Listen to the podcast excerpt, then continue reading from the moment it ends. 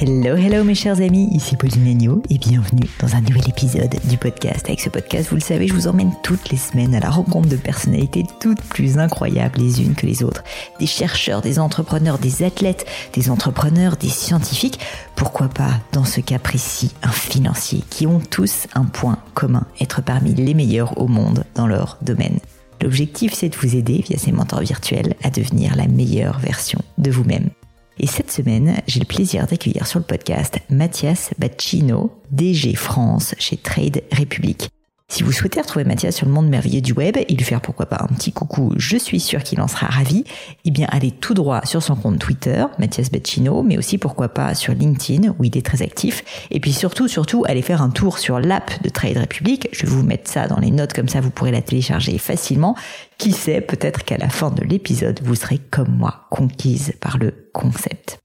Avec cet épisode, je suis un peu, je dois vous dire, sortie de ma zone de confort parce que le monde de la bourse et de l'investissement, c'est pas forcément familier pour moi. Mais c'est aussi une des raisons pour lesquelles j'ai vraiment accroché avec Mathias. Hyper pédagogue, il m'a vraiment prise par la main pour battre en brèche mes propres idées reçues à ce sujet. Alors du coup, vous allez voir, on parle bien sûr du parcours de Mathias, de la formidable et incroyable aventure Trade Republic, mais aussi de macroéconomie, de retraite, de pourquoi il ne faut pas confondre spéculer et investir, ou encore de son passé de trader repenti. Et promis, juré, craché, on parle finance sans langue de bois et tout en passant un bon moment. Je trouve que c'est plutôt pas mal comme programme, non? Eh ben, je vous en dis pas plus et laisse place à ma conversation avec Mathias Bacchino. Salut Mathias. Bonjour Pauline. Je suis ravie de t'accueillir un 11 novembre en plus. Tu travailles tout le temps. C'est pas possible. Mais c'est du plaisir là plutôt quand même. Ouais, c'est toujours un, bonheur de discuter évidemment avec toi d'autant plus.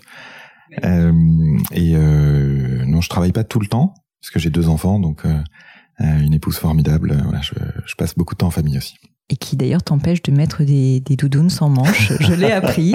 Donc, euh, je fais un petit poke à ton épouse. Nous ne portons pas de doudoune. Euh, donc, nous sommes euh, vraiment à la pointe du style là sur le podcast. Exactement. Mathias, écoute, je voulais justement commencer un peu dans le vif du sujet. on a une connaissance commune, Thomas, qui m'a parlé de toi en me disant, Mathias, au fond, Pauline, il faut que tu saches que c'est simplement un ancien trader repenti. Et alors, je pouvais pas laisser passer ça parce que finalement, je voulais savoir qu'est-ce que ça veut dire pour toi d'être un ancien trader repenti. Parle-moi un petit peu de cette période de ta vie. moi, moi j'ai commencé ma carrière euh, en, salle des marchés. C'était mon premier. Euh, enfin, j'ai eu une, une, première étape euh, professionnelle où je voulais être diplomate. Donc rien à voir. Rien à voir. j'ai fait des études pour ça et j'ai fait un an en ambassade. Euh, au Kirghizistan, donc en, en, Asie centrale, un petit pays qui est, qui est peu connu, euh, mais qui, qui, le sera euh, dans les décennies qui viennent, puisque c'est l'un des pays au monde qui a les plus grandes réserves d'eau. Hmm. Voilà, donc j'ai passé un an en ambassade là-bas. Autant j'ai adoré le Kyrgyzstan, autant travailler dans l'administration française s'est révélé plus compliqué que prévu et moins en adéquation avec ma personnalité professionnelle que ce qu'on pouvait imaginer. Donc non, non, j'ai, moi je, je, voulais être diplomate à la base. Et puis euh, ensuite, j'ai euh, voyagé en Asie euh, et à Hong Kong, j'ai rencontré un trader. Euh, j'ai découvert comme ça en 2006 la finance de marché au moment du, du boom vraiment de, de la finance de marché avant la, la crise. Et j'ai fait ensuite des études pour faire de la finance de marché. Donc j'ai commencé là-dedans avec les yeux qui brillent. Euh, il se trouve que j'ai commencé en salle des marchés euh, 15 jours avant la faillite de Lehman Brothers. En fait, il y a différentes, il y a, deux aspects dans cette question.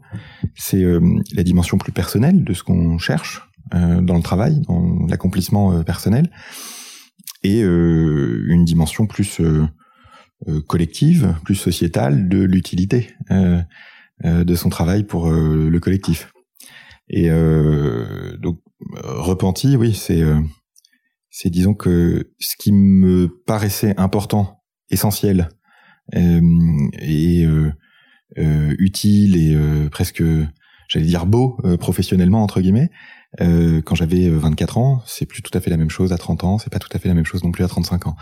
Donc un trader repenti. Alors j'étais pas précisément trader, j'avais, je travaillais dans une équipe de de, de, de salle des marchés où il y avait des vendeurs, du marketing, des traders et euh, une équipe que j'ai ensuite dirigée, mais repenti parce que euh, cette finance-là n'a pas d'avenir. c'est indiscutable. Elle n'est pas pleinement utile euh, au collectif et à la société. Et donc, euh, à un moment donné, il m'est apparu que euh, il y avait sans doute mieux à faire de sa vie.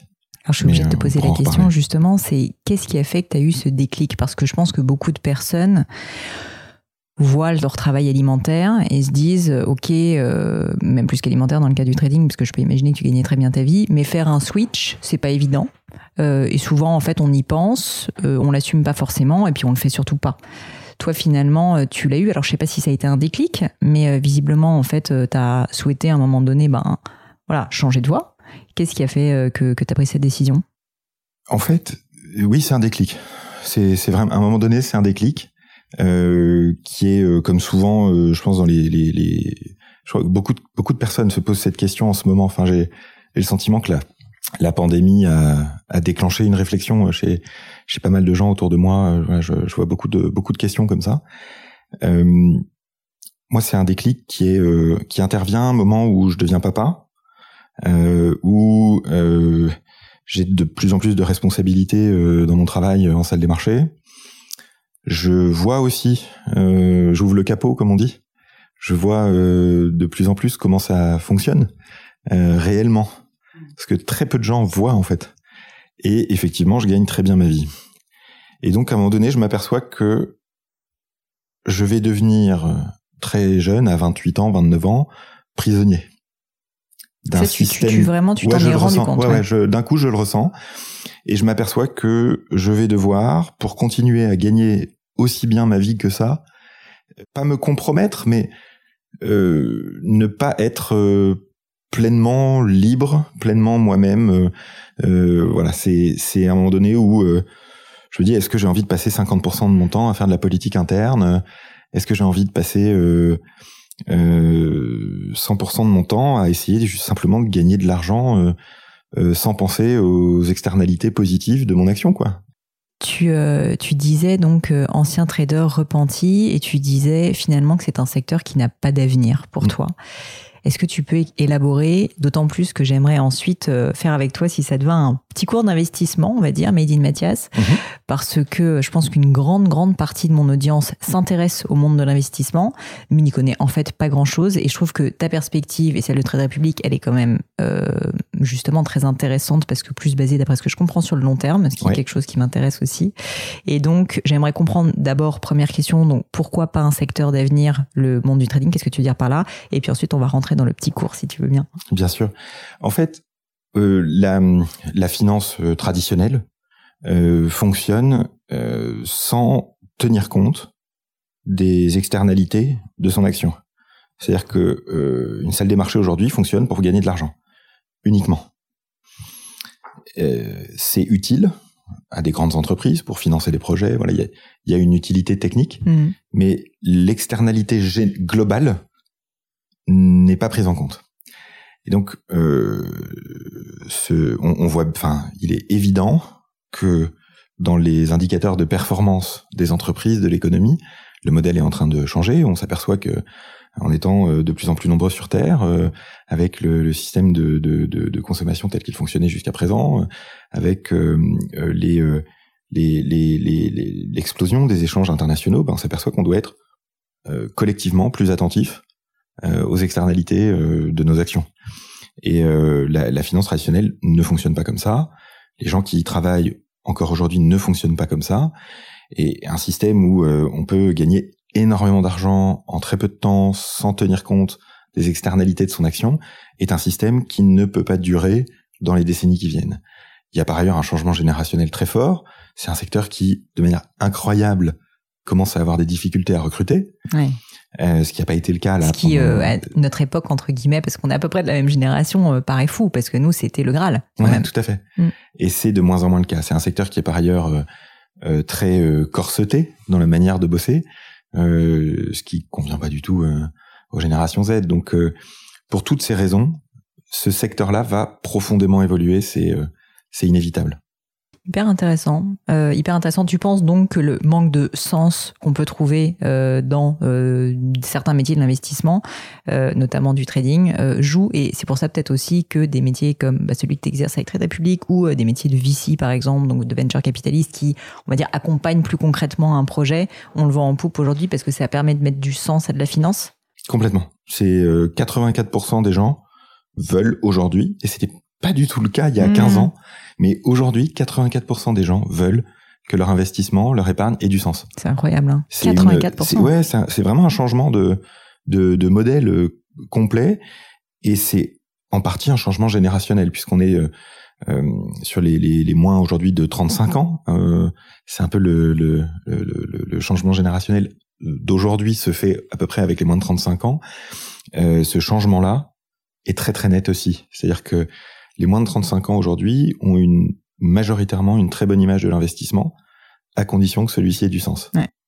Et ça se matérialise euh, très concrètement, hein, puisqu'on voit aujourd'hui les, les clients de Trade Republic en Allemagne, par exemple, qui est notre plus gros marché, investissent des centaines de millions d'euros avec des centaines de milliers de gens, donc c'est les petits ruisseaux qui font les grandes rivières, Ouais. dans la transition écologique, dans les énergies renouvelables, dans euh, euh, les entreprises qui ont une approche plus euh, SRI, euh, donc euh, socialement, écologiquement responsable, euh, qui, euh, qui qui font du bien en fait, tout simplement euh, autour d'eux. Et donc euh, c'est euh, non non c'est un phénomène euh, radical euh, et probablement Et qui en est qu'au début en plus probablement. Exactement. Ouais. mais la phase d'accélération a été enclenchée par la pandémie.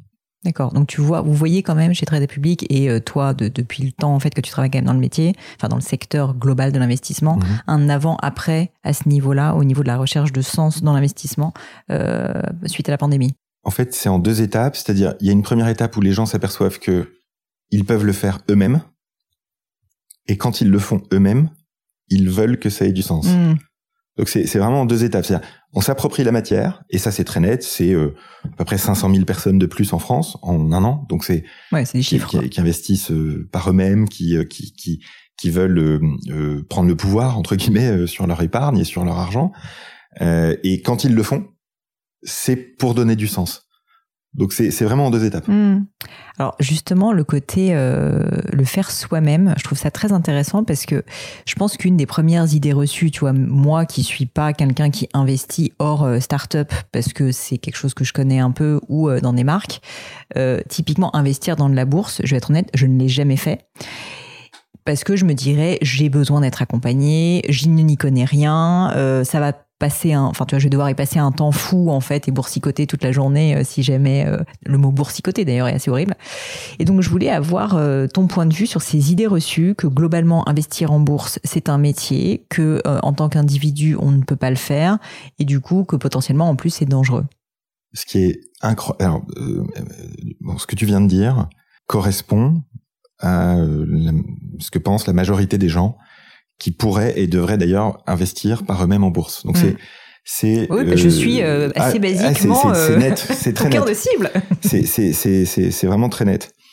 Et, et par ailleurs, tu investis dans des startups, ce qui est l'extrême pourtant du spectre. C'est-à-dire c'est le type d'investissement le plus difficile à réaliser, le plus risqué à réaliser, c'est le private equity dans des startups. Mm.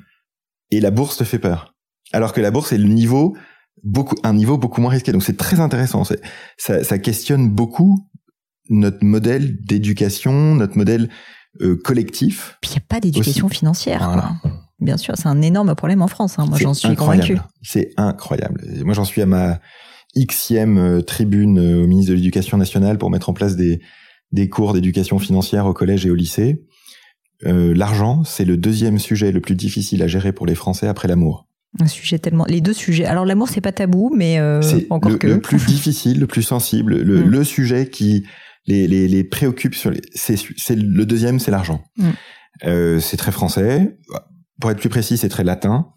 Euh, les anglo-saxons ont une, une habitude plus forte de l'investissement individuel, là où les latins ont l'habitude de l'investissement collectif, par le biais de la protection sociale.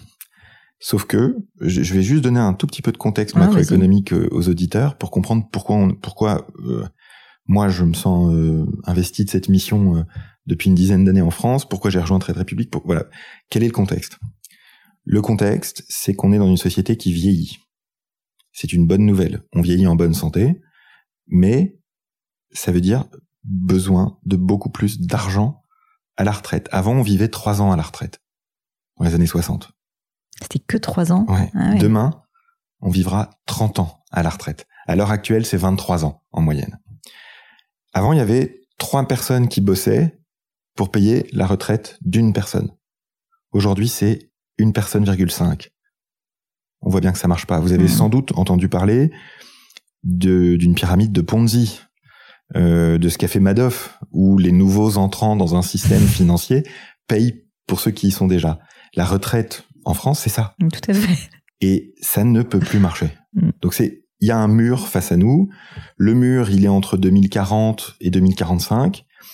Et pourquoi c'est un mur sociétal? Parce que en France, les grands-parents ont un rôle financier majeur depuis 50 ans pour aider leurs enfants et leurs petits-enfants. Si demain, les, les grands-parents de demain que nous sommes, je l'espère, euh, perdent entre 40 et 50% de pouvoir d'achat au moment de leur retraite parce que le système de retraite collectif ne peut plus fonctionner, c'est une catastrophe sociétale, c'est un appauvrissement euh, généralisé de la population.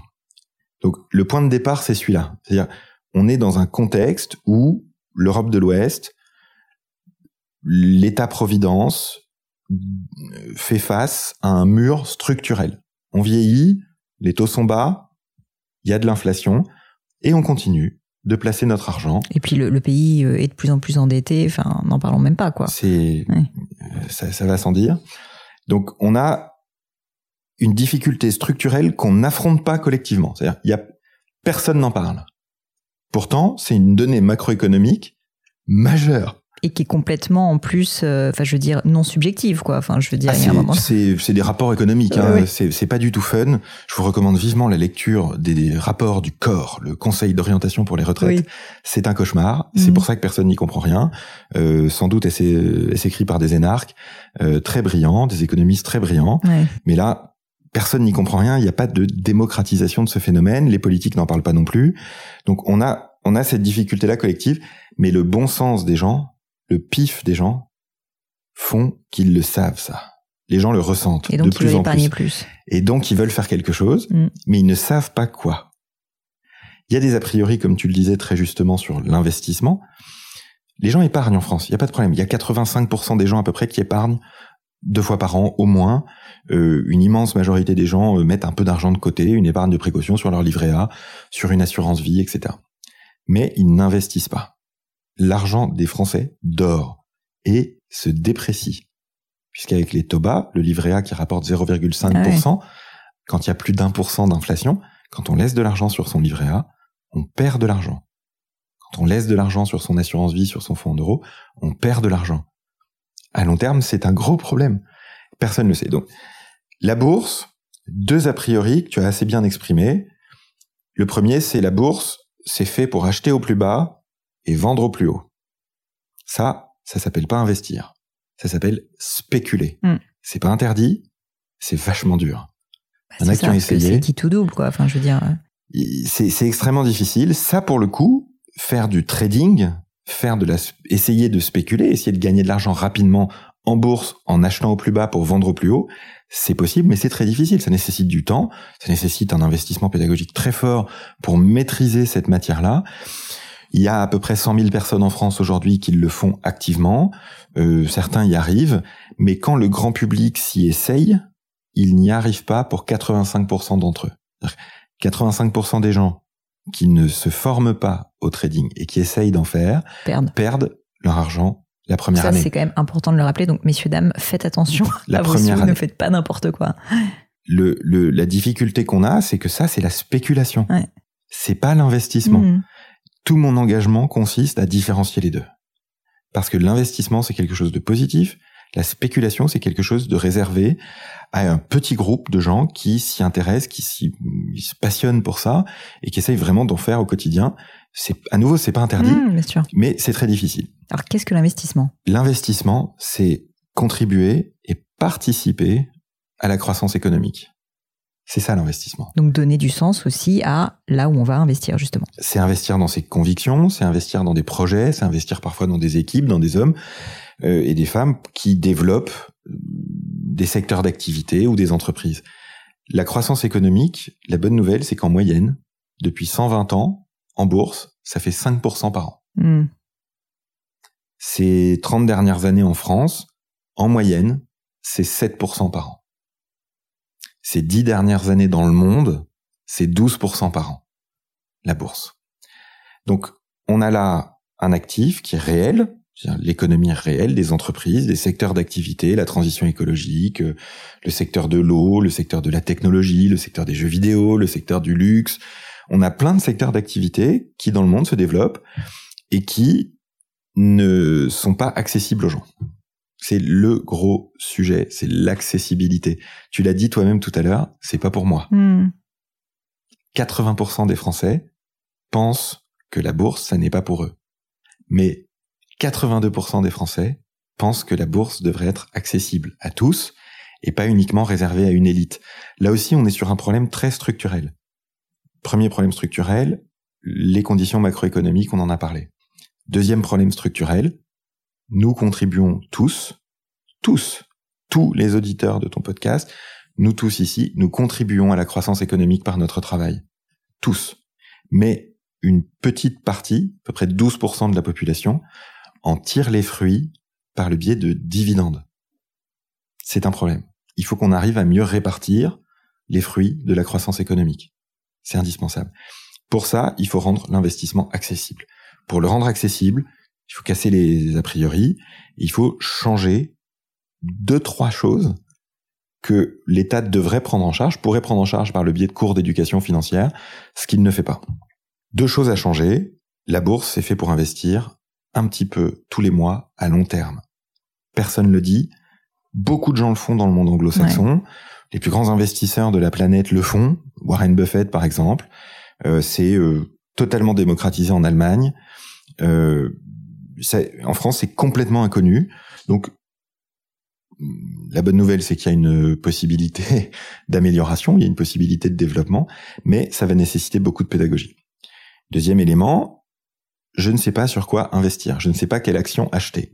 Si tu ne sais pas quelle action acheter, achète-les toutes. Hmm. Ah, via des ETF. Via des paniers d'actions, des groupes d'actions qu'on peut acheter en une seule fois, soit par euh, pays, soit par secteur d'activité.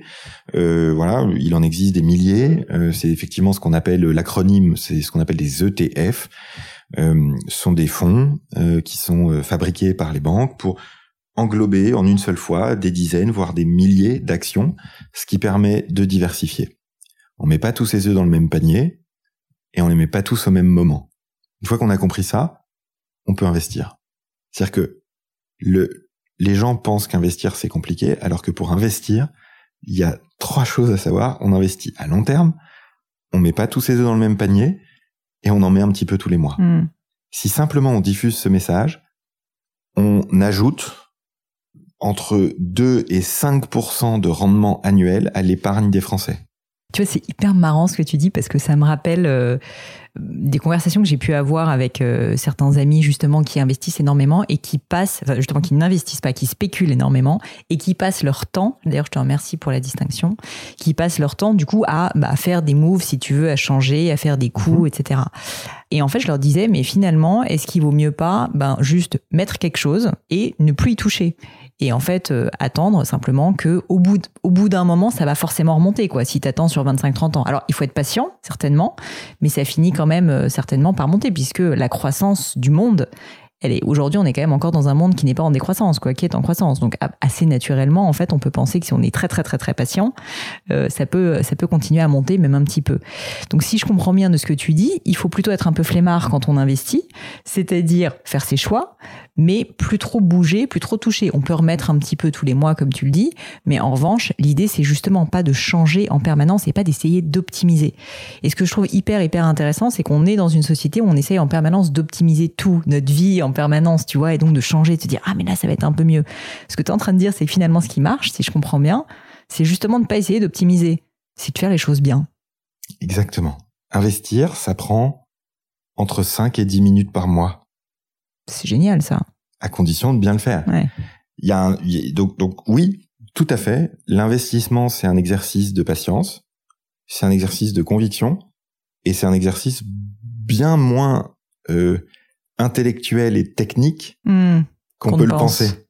C'est un exercice qui est un exercice avant tout euh, émotionnel et psychologique quelque part. C'est-à-dire de se dire, j'ai des convictions. En fait, les Français ont tous des idées d'investissement, mais ils ne savent pas que ce sont des idées d'investissement. Euh, Est-ce que tu penses que le secteur du luxe va se développer dans Oui. les 20 prochaines années dans le monde? Tout à fait. Est-ce que euh, vous pensez que les énergies renouvelables, c'est un secteur qui va se développer dans les années qui viennent Ça, c'est une conviction d'investissement puisqu'il existe aujourd'hui des ETF, donc des paniers d'actions qui rassemblent Hmm. automatiquement des actions du monde entier qui travaillent dans ce secteur. Moi, par exemple, j'investis dans le secteur de l'eau. Ok. C'est à titre personnel, il me Ton semble que kirghize. Exactement. C'est c'est, euh, en travaillant sur ces questions-là euh, dans le cadre de mon mémoire. euh, sur- voilà. Donc, on sait que l'eau, c'est un bien qui va Mmh. devenir plus rare. Donc, les rare. entreprises qui travaillent dans le secteur de l'eau devraient se valoriser dans les 20 ans qui viennent. Euh, des convictions comme ça, on en a plein. Ouais. Et on en a tous. Donc il faut savoir s'écouter et pas avoir peur en fait de ses convictions. Exactement. Et ensuite, il faut les mettre en œuvre correctement. Pour les mettre en œuvre correctement, c'est trois règles. Long terme, diversifié, donc on met pas tous ses œufs dans le même panier, et progressif. On met un petit peu tous les mois parce que on ne sait jamais ce que la bourse va faire. Hmm. Parmi vos amis, il y en a plein qui se disent en ce moment, pourquoi j'ai pas investi en Mm. bourse l'an dernier? Parce que la bourse est montée depuis un an. Et tout le monde pensait qu'elle allait baisser. Pourtant, elle est montée. Donc, ceux qui investissent tous les mois, un petit peu, sans regarder, Hmm. c'est, c'est, ça en fait. Il faut un peu se faut- les yeux. Hein. Ah ouais, ouais, complètement. Ouais. C'est pour ça qu'on a automatisé le processus.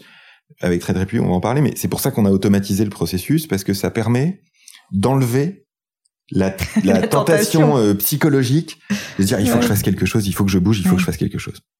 Donc, si on automatise, on améliore sa performance. Ça, c'est des économistes qui l'ont démontré. En investissant un petit peu tous les mois, on participe à la croissance à long terme. On arrête de rater des opportunités. Ça n'est jamais le bon moment pour tout mettre en bourse. Hmm. C'est toujours le bon moment pour commencer à mettre un petit peu tous les mois en bourse, puisque euh, sans faire des grandes mathématiques, quand ça baisse, tu continues d'investir, donc tu achètes moins cher.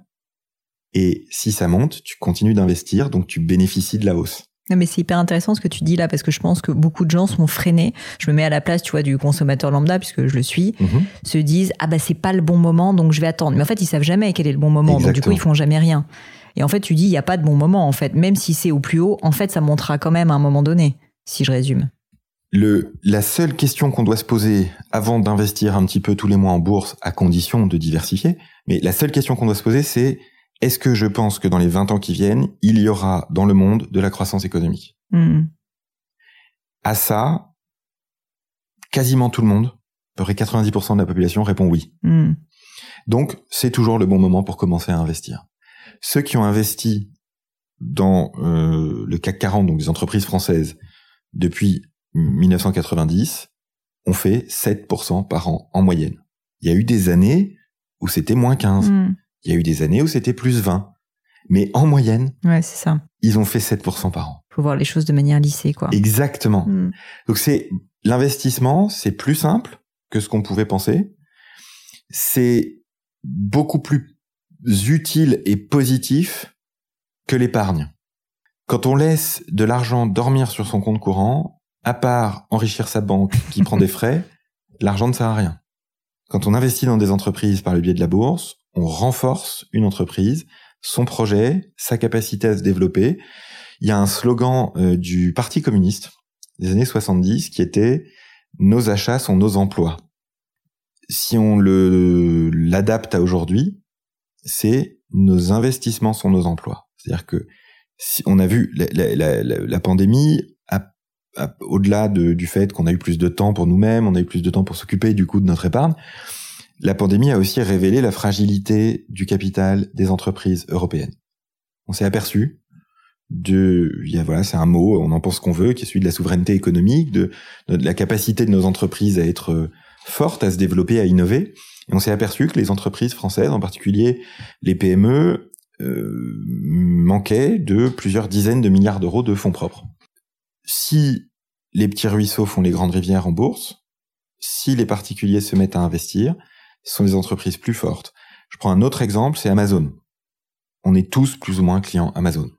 Mais on est très peu nombreux à avoir investi chez à Amazon. être actionnaire Mmh. d'Amazon et donc à bénéficier des fruits J'aurais bien aimé investir chez Amazon euh, dans les années, enfin, au moment de la création, parce que je pense que Amazon, aujourd'hui, c'est une action qui vaut hyper cher. C'est-à-dire Mm. une action individu. Si tu veux acheter une action Amazon, il faut sortir plusieurs milliers d'euros. Ouais. Donc c'est pas accessible. Donc le plus grand nombre, c'est-à-dire l'immense majorité des clients d'Amazon aujourd'hui, ne peuvent pas devenir euh, actionnaires d'Amazon. Et c'est euh, l'un des éléments clés de la démocratisation, c'est la possibilité d'investir des petites sommes régulièrement Hmm. dans des actions comme Amazon. LVMH, par exemple, aujourd'hui, ça vaut euh, 800 euros euh, à peu près l'action individuelle, donc c'est pas accessible. Si on crée, ce qu'a fait Trade Republic, un système qui permet d'investir à partir de 10 euros tous les mois dans des actions comme ça, on rend accessible l'investissement. C'est tout, moi, ma mission dans les années qui viennent, et depuis 10 ans déjà, Hmm. c'est de rendre accessibles les fruits de la croissance économique. C'est ce qu'on est en train de faire avec Trade Republic. Si on, si on peut investir dans Amazon, on, on récolte les fruits d'Amazon. Si on peut investir dans Tesla, on récolte les fruits Et on n'est pas obligé de mettre des centaines de milliers d'euros Et dedans. on n'est pas obligé de mettre euh, beaucoup d'argent. N'importe qui peut le faire. Je prends souvent un exemple en ce moment, moi, qui m'a beaucoup marqué euh, cet été, c'est euh, Cristiano Ronaldo, le footballeur, qui Ouais. pendant une conférence de presse a enlevé une bouteille Oui. de Coca pour mettre une bouteille d'eau. Eh bien, euh, nous, ce qu'on essaye de faire, c'est d'enlever du regard des jeunes sur les réseaux sociaux, en particulier, euh, les paris sportifs et les sites Mm. de trading hyper spéculatifs, souvent basés à Chypre, à Malte, qui proposent d'investir avec euh, du levier, de prendre Ouais, des ouais, risques, de devenir riche euh, euh, en euh, six mois, etc. à. On essaye d'enlever ça pour mettre devant le regard des jeunes l'investissement à long terme. C'est moins sexy, c'est moins facile, mais c'est beaucoup plus utile, beaucoup plus efficace. Sur le sens qu'on donne à son épargne aussi, on peut observer que le deuxième ETF, donc le deuxième panier d'actions le plus acheté par les clients de Trade Republic, c'est un ETF sur les énergies renouvelables. Donc c'est concrètement, hum, ces deux dernières années, des dizaines, voire des centaines de millions d'euros qui ont été investis dans des entreprises d'énergie renouvelable par une immense majorité de moins de 30 ans, avec des petites sommes hmm. qui font des, Des grandes, grandes rivières. Ouais. Je voulais parler justement de ton parcours aussi euh, chez Trade Republic parce que donc on a parlé un petit peu de ta vie d'avant, de ce déclic et puis maintenant de cette mission euh, que tu as. si je me trompe pas, ça fait neuf mois que tu es DG France, c'est ça, de Trade Republic. Je voulais savoir en fait, c'est quand même assez fou, la boîte venait de lever énormément d'argent, plusieurs dizaines de milliers de millions pardon d'euros. Finalement, quand on arrive à la tête euh, du- d'une boîte comme ça, ça ressemble à quoi les premiers mois? J'aimerais bien que tu me prennes un peu par la main et que tu me dises, ok, euh, tu rencontres les fondateurs, ils t'ont serré la main, euh, et puis maintenant, c'est quand même, voilà, il y a, y a un peu de travail et puis un peu une montagne en face. Concrètement, qu'est-ce que tu as fait? Raconte-moi les premiers mois. Déjà, j'étais tout seul en France, euh, dans mon salon, euh, au début. Je suis entré dans une nouvelle méthode de travail, une nouvelle manière d'envisager le, le travail. Euh, effectivement, deux mois après mon arrivée, euh, donc moi j'ai commencé début mars, deux mois après, on levait en série C 900 millions de dollars, donc une des plus grosses levées européennes. À quoi ça ressemble?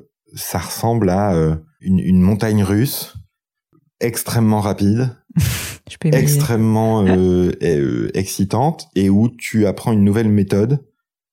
Moi, un des, un des trucs qu'on m'a appris euh, chez Trade Republic que j'avais pas du tout, venant de grandes banques françaises, puis d'une une- un grand courtier européen C'est ça, parce que tu as la- quand même fait le switch de grandes entreprises, Ouais, on va ouais. dire traditionnelles, à une start-up très, très, très active et rapide. le, le, le truc qu'on m'a appris qui m'a le plus marqué au bout de deux trois semaines tout de suite, c'est Mathias, il faut que tu apprennes à échouer plus vite. Hmm. Ça surprend quand on est français, quand on a l'habitude de travailler. L'échec est pas quelque chose qui est valorisé, surtout rapidement. Mais, mais ça veut dire quoi échouer plus vite? Ça veut dire que quand on veut euh, démocratiser quelque chose qui n'a jamais été démocratisé en France, on n'y arrivera pas du premier coup. Donc ça veut dire qu'il faut analyser le problème, formuler une hypothèse, la tester, échouer, Hmm. la retester, rééchouer, la retester, réussir. Cette mécanique-là de je comprends le problème, je formule une hypothèse, je teste très vite, très fort, j'échoue, puis je réussis, c'est une mécanique qui est pas du tout française. Et c'est Mm. la manière avec laquelle on développe aussi vite une entreprise. Trade Republic, faut imaginer, ça a commencé son activité commerciale en Allemagne début 2019. C'est dingue. hein. Deux ans plus tard, un million de clients en Allemagne, dont la moitié ont moins de 30 ans, dont la moitié avaient jamais acheté une action de leur vie, 900 millions de dollars de levée de fonds en série C au bout de deux ans et demi de- d'activité commerciale. Donc c'est c'est une, une, une des croissances les plus fortes d'Europe, euh, tout secteur confondu, ces, ces deux dernières années. Ouais. Et c'est que sur un pays.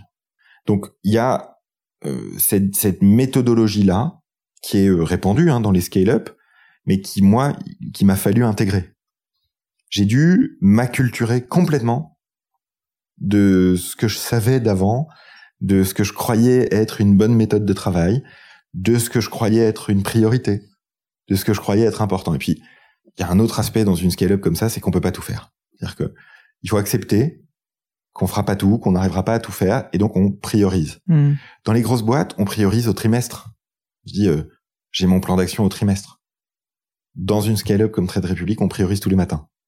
Là où on mène un projet en semaine, aujourd'hui, je mène des projets en jours. C'est dingue. Euh, quand on hésite pendant trois comités, euh, quatre euh, processus de validation et euh, six boss différents qui se tirent la bourre entre eux, dans une boîte traditionnelle pour valider quelque chose, là, j'envoie un message sur euh, Slack au CEO ou à mon boss, le, le- le directeur de l'internationalisation. C'est validé, on y va, on teste. Hmm. Donc il y a un sentiment de responsabilité, de liberté, de de de de- d'authenticité aussi des échanges qui a juste rien à voir. Moi, je suis depuis huit mois, je suis euh, au paradis du business. Hein. C'est c'est vraiment euh, une une révélation euh, personnelle sur les méthodes de travail, quoi. Et tant que les grosses boîtes auront pas compris ça, elles auront du mal à innover. On dit souvent que les banques sont too big to fail, trop grosses pour faire faillite. La vérité, c'est qu'elles sont too big to move. Elles arrivent plus à bouger. Elles sont comme tétanisées face au, changement, face au, rythme de l'évolution des attentes des gens. Et euh, heureusement que les startups sont là pour, euh, pour y répondre. Est-ce que euh, il vous arrive quand même de temps en temps de mettre plus de temps à prendre des décisions? Parce que je, je, vois très très bien ce que tu veux dire. Euh, On le vit aussi un peu chez Gemio, tu vois, de se dire, euh, bah en fait, finalement, la plus-value, elle est presque plus dans le fait de prendre la décision que dans le fond de la décision, au sens où finalement, une fois que tu as pris la décision et que tu l'exécutes, bah tu verras bien si ça marche ou pas. On est un peu agnostique sur est-ce que c'est bien ou pas, et finalement, le fait de se prendre la tête pendant six mois sur, euh, tu vois, le petit détail, nana, tu l'apprendras plus quand tu le fais sur le terrain. Donc ça, je vois complètement et je suis d'accord. Malgré tout, en tout cas, moi, à titre personnel, euh, il y a quand même certains projets sur lesquels on met plus de temps à réfléchir, peut-être à tort d'ailleurs. Est-ce que ça vous arrive, euh, là, bon, alors tu vas me dire, ça fait entre guillemets seulement neuf mois que tu y es, mais est-ce que ça vous arrive quand même d'avoir besoin de prendre plus de temps, peut-être plus sur des questions RH Je sais pas si euh, l'équipe aujourd'hui en France, tu as commencé à, à la développer. Je peux imaginer que ça, ça prend peut-être un petit peu plus de temps, ou là aussi, tu es quand même pas mal dans une optique de euh, non, en fait, il faut laisser leur chance aux gens, on teste, si ça marche pas, ça marche pas, mais c'est comme ça. Il y a trois éléments de réponse. Le, le premier, c'est oui, les sujets humains sont toujours les sujets qui prennent le plus de temps. Trouver les bonnes personnes, euh, savoir ce que seraient les bonnes personnes aussi Hmm. pour, pour le projet, comprendre le projet. Ça, ça prend plus de temps, c'est indiscutable. Euh, Aujourd'hui, on est 8 à Paris. Euh, j'ai, euh, on est passé de 300 à 550 à peu près à Berlin. Euh, on a une quinzaine de Français aussi à Berlin qui travaillent sur la France. Donc, c'est, c'est, ça se développe plus lentement que le développement commercial. Euh, ça, c'est très très net. Donc, les sujets humains sont toujours un peu plus longs parce que c'est peut-être le plus important in fine. Ensuite, sur les décisions plus longues à prendre d'un point de vue business, euh, il me semble que quand une décision n'est pas évidente, j'ai le sentiment que dans des boîtes comme ça, du coup, le fait qu'elle soit pas évidente à prendre fait que on la repousse. Hmm. C'est-à-dire, on se dit, attends, si c'est pas net, si c'est pas clair, si ça, ça veut dire qu'il me manque quelque chose, donc j'y reviendrai après. Il me manque une data, Ouais. il me manque une information. J'ai du mal à analyser le problème. Je donc on on surfe sur ce qu'il est possible de faire tout de suite et on repousse certaines décisions quand elles sont pas évidentes. Hmm. Ça, c'est c'est très clair. Et ensuite, complètement aligné avec toi sur le fait que quand on essaye de faire quelque chose, on a beaucoup plus d'apprentissage. On apprend. On en tire des learnings qui sont utiles à toutes les autres décisions ensuite. Donc le, le, le plus on teste, le plus on sait, le plus on améliore le processus de décision. le fameux feedback loop dont, dont on a tous beaucoup à bénéficier. Je voulais te demander, avant de parler, euh, avant de passer à mon fameux crible, euh, quel a été euh, l'un des plus gros challenges que tu as dû relever depuis que tu es là en neuf mois? Parce que tu as dû vivre quand même euh, un paquet de trucs quand même. Le, le, le, plus gros challenge à ce stade, ça a été de m'acculturer. C'est-à-dire, ça a été de, de à, à 36 ans, euh, me dire en fait, tu redémarres de zéro d'un point de vue méthodologique, d'un Mm. point de vue de réflexe, d'un point de vue de euh, comment tu perçois ton propre rôle. C'est ça le plus gros challenge. C'est euh, changer en moi-même mes réflexes du quotidien. J'ai euh, la chance d'être accompagné par une équipe euh, euh, de, de, de dirigeants chez Trade Republic qui est euh, euh, expérimenté dans le domaine des, des scale-up. Voilà, on a des, des gens qui nous ont rejoints euh, de, de Los Angeles, de Londres, de, de, de boîtes comme Uber, Airbnb, Google, Netflix. Donc il y y a une équipe à Berlin, une équipe de direction qui est euh, très expérimentée en la matière et très bienveillante. Il y y a une euh, culture de la bienveillance euh, chez Trade Republic qui est assez étonnante euh, dans une scale-up. Ouais, Je-. Ouais, ouais, vraiment. C'est c'est l'une des raisons aussi. Moi, le, on a, c'est pas l'objet de ce podcast, mais euh, euh, l'entreprise bienveillante. Moi, c'est le management bienveillant. C'est un concept que je développe euh, à titre perso euh, depuis 2015. Donc, c'est quelque chose qui me tient beaucoup à cœur. Et euh, c'est c'est c'est l'une des raisons aussi de mon fit euh, avec Trade Republic, c'est ça. Que tu as à la fois de l'ambition, la volonté de faire quelque chose d'utile euh, pour les Européens, euh, avec notre offre, avec ce qu'on propose, avec la démocratisation de l'accès euh, aux fruits de la croissance économique, et en même temps euh, un respect euh, de l'humain qui est assez rare dans ce Mm. type de boîte. Donc c'est dans ce, ce- le challenge que j'ai eu à relever était rendu facilité par cette équipe de direction. Mais du coup, tu dirais que tu as changé en neuf mois? Ah ouais, énormément, énormément. J'ai beaucoup moins d'ego euh, professionnel. J'ai maintenant désormais ce réflexe du euh, euh, on formule une hypothèse, on teste, on échoue, puis on réussit. C'est une libération euh, très très forte. Enfin, pour pour moi, mes amis, ceux qui me côtoient au quotidien, euh, c'est c'est c'est ouais ouais, c'est un changement euh, très puissant. Je trouve ça assez cool, tu vois, de se dire que euh, à 36 ans, 35 ans, en fait, on peut vraiment fortement changer. Parce que souvent, les gens se disent, euh, ouais, enfin, tu vois, il faut une rupture, il faut quelque chose pour qu'on change, je veux dire, à titre personnel et pas même uniquement professionnel. Mais là, je sens qu'en fait, c'est presque psychologique, en fait. Si tu veux, comme tu dis, tu parles d'ego, etc. Et que finalement, tu t'es, euh, t'as, grandi, quoi, d'après ce que je comprends. Enfin, je pas, pas envie de dire de jugement, tu vois, c'est pas une question de. Mais, euh, mais je trouve ça assez fort de se dire que, ben, on peut dans la vie, via une nouvelle expérience, quand même assez radicalement changer ou en tout cas euh, avoir le sentiment de progresser fortement. Donc euh, bravo pour ça et puis euh, c'est plutôt inspirant je pense pour notre audience. C'est bien plus possible que ce que l'on croit. Hmm. mais ça nécessite une, une conjonction de la- les bonnes personnes, la bonne équipe, les Puis il bons faut le managers. vouloir aussi quand même. Enfin, je veux dire, Il faut le il faut. J'imagine que c'est pas toujours facile de changer, donc euh, il faut. En fait, c'est tu t'aperçois très vite Hmm. euh, dans ce type d'environnement que si tu ne le fais pas, de toute façon, ça marchera pas. Hmm. Donc autant essayer. Ah ouais. Écoute Mathias, j'aime bien terminer le podcast par euh, ce que j'appelle mon crible. C'est des questions un peu perso. Euh, et la première, c'est pas forcément dans le cadre de Trade, Trade Republic d'ailleurs, c'est est-ce que tu as vécu dans ta vie un moment, un grand échec, une erreur fondamentale qui euh, t'a énormément appris sur toi-même? J'aimerais bien que tu m'en parles et que tu m'expliques justement qu'est-ce que tu en as tiré comme enseignement. C'est, je pense que les les les, les grands échecs euh, que j'ai pu connaître, que soit sur le plan euh, euh, personnel ou dans le boulot, euh, des, des aventures professionnelles qui marchent pas du tout, du temps perdu, je trouve ça une notion moi qui me qui, me, qui tient beaucoup à cœur la notion de temps perdu. Souvent c'est parce qu'en fait tout part de la capacité à regarder le réel tel qu'il est. C'est-à-dire que les échecs viennent. Moi, mes, mes, grands échecs sont venus parce que je ne regardais pas la réalité en face. Mm. Je je me voilais la face. Je regardais pas les personnes ou les situations comme elles étaient en vrai.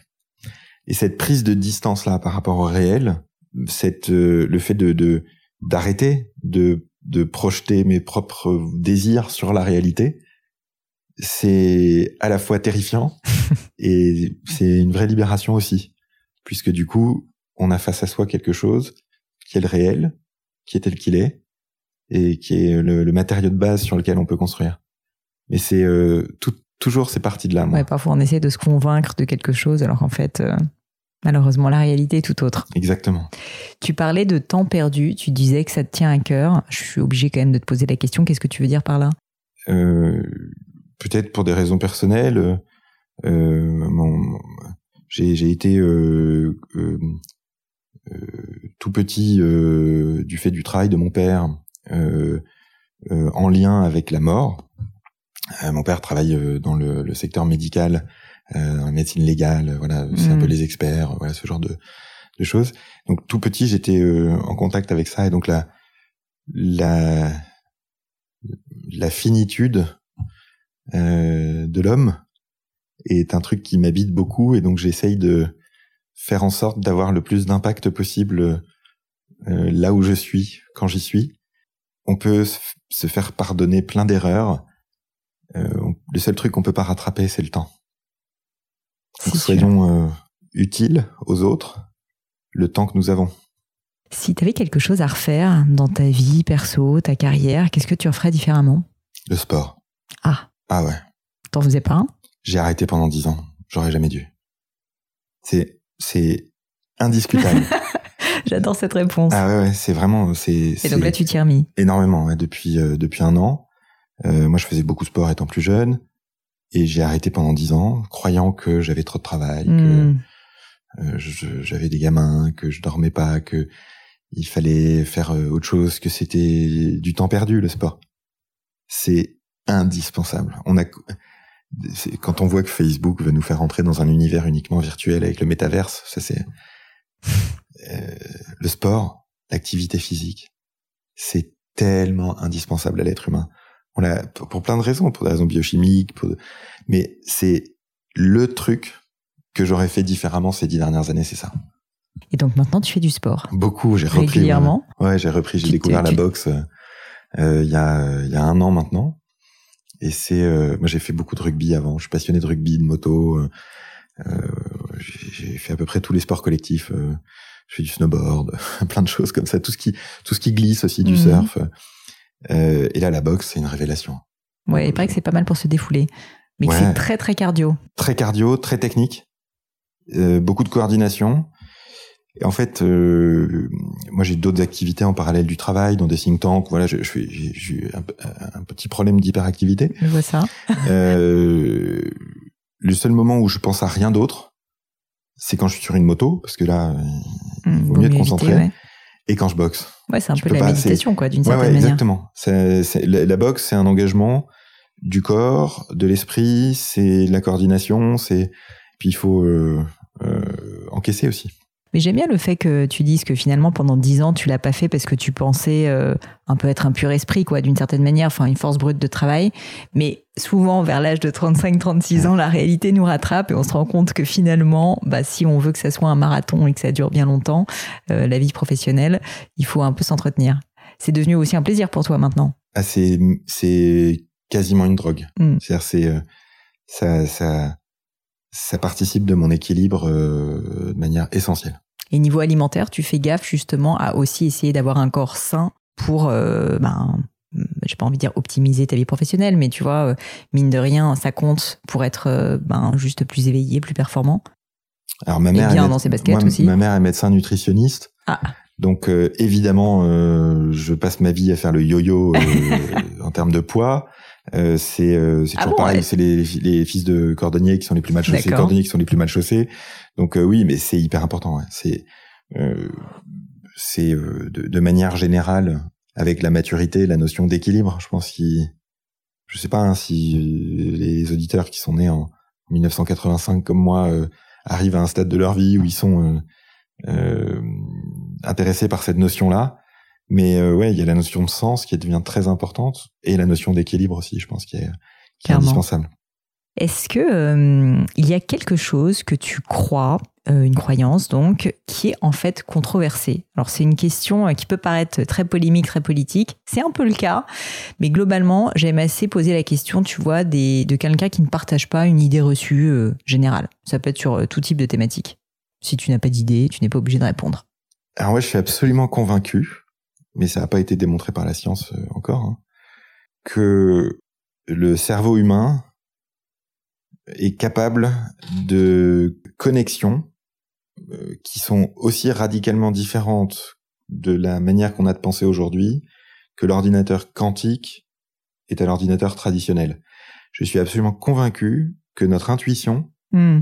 c'est en fait une forme de raisonnement euh, et de d'association d'idées qu'on ne maîtrise pas encore bien. Je, je, je suis profondément convaincu que le cerveau humain est capable de faire des choses euh, et de construire des raisonnements qu'on n'a pas du tout encore euh, compris ou, ou identifié ou mappé. Euh, donc euh, je suis très curieux du futur de ce que ce que ce que recèle le futur dans l'utilisation de nos propres capacités. Je vois déjà le titre de ce podcast, le trader euh, ésotérique. non, je blague. Mais non, c'est hyper, c'est hyper le- intéressant. C'est le passé hippocagneux. euh, Mais j'aime bien cette idée. C'est marrant, j'ai fait une interview il y a pas longtemps. euh, on parlait de Carl Jung, rien à voir, qui Mhm. apparemment a donné un, un nom à, ces, à l'un de ces phénomènes qu'il appelle les synchronicités, Oui. où en gros, ben, par exemple, tu penses à quelque chose, tu penses à ta femme, et bam, à ce moment-là, elle t'appelle. ouais. Et en fait, il y a vraiment des chercheurs, justement, tu parlais de physique quantique, qui ont fait des, des recherches, mais pendant 25 ans, si tu veux, pour essayer de comprendre quel était le lien et qu'il devait y avoir finalement un phénomène. Alors malheureusement, c'est pas encore prouvé, mais peut-être que dans quelques années, on pourra se revoir et tu me diras, tu vois, j'avais raison. En tout cas, merci d'avoir partagé ça. Encore deux questions. Est-ce que tu as une maxime, euh, une citation qui te tient particulièrement à cœur et que tu pourrais euh, partager avec nous? Plusieurs, mais euh, Ça peut être plusieurs. pour le management, Pff, ouais. hard on facts, soft on people. Ah, c'est pas mal. Hard on fact, soft on people. Ça c'est c'est c'est chaque les managers devraient se dire ça tous les matins. Donc ça veut dire que tu transiges pas sur les critères objectifs. Ouais. Tu montres ce que tu observes, Ouais. mais d'un autre côté, euh, tu t'es Tout le monde quoi. mérite le respect. Ouais. Tout le monde mérite la bienveillance du matin au soir. Tout le monde. C'est euh, c'est ce qui fait qu'on est des humains. Donc euh, c'est ouais, c'est indispensable. Néanmoins, ça veut pas dire se voiler la face sur les faits. Hmm. Oui, il faut Donc, savoir euh, prendre des décisions parfois difficiles, mais en le faisant de manière humaine. Hard on facts, soft on people. Très intéressant. Et une dernière question, donc je parle là maintenant à l'hypocagneux en face de moi. Quel est le livre ou les quelques livres qui ont un peu changé ta vie, qui ont été des livres phares pour toi, que tu pourrais partager avec nous? Alors, c'est très difficile comme question parce que souvent on se dit ah mais attends c'est quoi le dernier livre que j'ai lu, etc. Là, je te parle plutôt, tu vois, de livres un peu fondamentaux pour toi que tu pourrais recommander, s'il y en a. Moi, je peux pas dire Harry Potter. Bah si, tu peux. Euh, S'il a changé ta vie et qu'en fait euh, tu veux maintenant devenir magicien. Non, moi j'étais très, je suis très heureux de voir ma petite, ma fille de, de 7 ans euh, euh, commencer à lire Harry Potter. C'est ses premiers livres, voilà, c'est c'est marrant. Euh, non, moi, bon, il y a de la philo évidemment. C'est quand, quand tu réussis à rentrer vraiment quoi dans un bouquin de philo, c'est c'est probablement les bouquins qui te font le plus réfléchir. Hmm. Euh, ces dernières années, euh, probablement Comte Sponville, ouais. C'est euh, euh, J'aimerais bien l'avoir sur le podcast pour tout te dire. ah ouais ouais, lui c'est un des. je pense que c'est un de ceux qui a le mieux, euh, qui ressent le mieux l'époque. T'as un livre en particulier qui t'a Non, plu? là, franchement, ces dix dernières années, le mec a été très bon. Donc, Oui, euh, il est pas mauvais, ouais. ouais, ouais, ouais. Comte Sponville. André, si jamais vous nous écoutez, euh, vous êtes le bienvenu sur le podcast. Super. Bah écoute Mathias, merci beaucoup. C'était passionnant. Si on veut te retrouver, je sais que tu es actif sur Twitter, très actif sur Twitter. LinkedIn. LinkedIn aussi. Twitter, LinkedIn, très bien. Et puis l'appli Trade République. On va sur l'app Trade République. Euh, il y a beaucoup de choses sur Il y a beaucoup de contenu hein, aussi, c'est ça. Je mettrai en tout cas euh, toutes les notes euh, dans l'épisode. Un dernier mot de la fin, un message à faire passer. C'est le moment ou jamais. Notre épargne et notre avenir, investissons-la. Écoute, je te remercie mille fois. À bientôt Mathias. Merci Pauline. Et voilà, fini pour aujourd'hui. J'espère que l'épisode vous a plu. Merci d'avoir passé tout ce temps avec moi. Et quelques petites choses avant de vous quitter. D'abord, si vous cherchez les notes de l'épisode avec toutes les références, bah, c'est simple, allez directement sur le blog du podcast. Donc c'est www.le-du6gratin.fr. Vous trouverez normalement toutes les infos dessus. Aussi, si vous souhaitez me contacter pour me poser d'autres questions, que je mettrai d'ailleurs peut-être un jour sur le podcast, ou me proposer de nouveaux invités, ou juste me faire un feedback, me proposer un livre, peu importe à la rigueur, et bien surtout, n'hésitez pas à le faire. J'aime bien répondre d'être assez active sur les réseaux sociaux et en particulier sur LinkedIn et sur Instagram qui sont mes deux réseaux sociaux de prédilection. Donc sous le pseudo Pauline Legno, tout attaché, c'est très simple. Dernière chose, un truc qui compte énormément pour moi, et je sais que c'est pénible à faire, mais vraiment ça compte, c'est si vous me laissez une note 5 étoiles ou que vous parlez du podcast autour de vous ou que vous mettez un avis. Et la note 5 étoiles, c'est en particulier sur Apple Podcast, sur iTunes. Pourquoi? Bah, Parce que c'est là qu'il y a le plus d'écoute et avoir des notes en fait permet de donner plus de visibilité au podcast. Donc vraiment, vraiment n'hésitez pas. Et si on est si nombreux à écouter le gratin, euh, à faire partie de cette communauté, bah, c'est grâce à vous et justement à toutes ces personnes. C'est plus de 3000, 4000 personnes qui ont à chaque fois pris le temps de mettre des notes. Donc ça m'aide beaucoup et merci à eux. Comme à chaque fois, vraiment un grand, grand merci de m'avoir écouté jusqu'ici. J'espère que l'épisode vous a plu et je vous dis à très bientôt.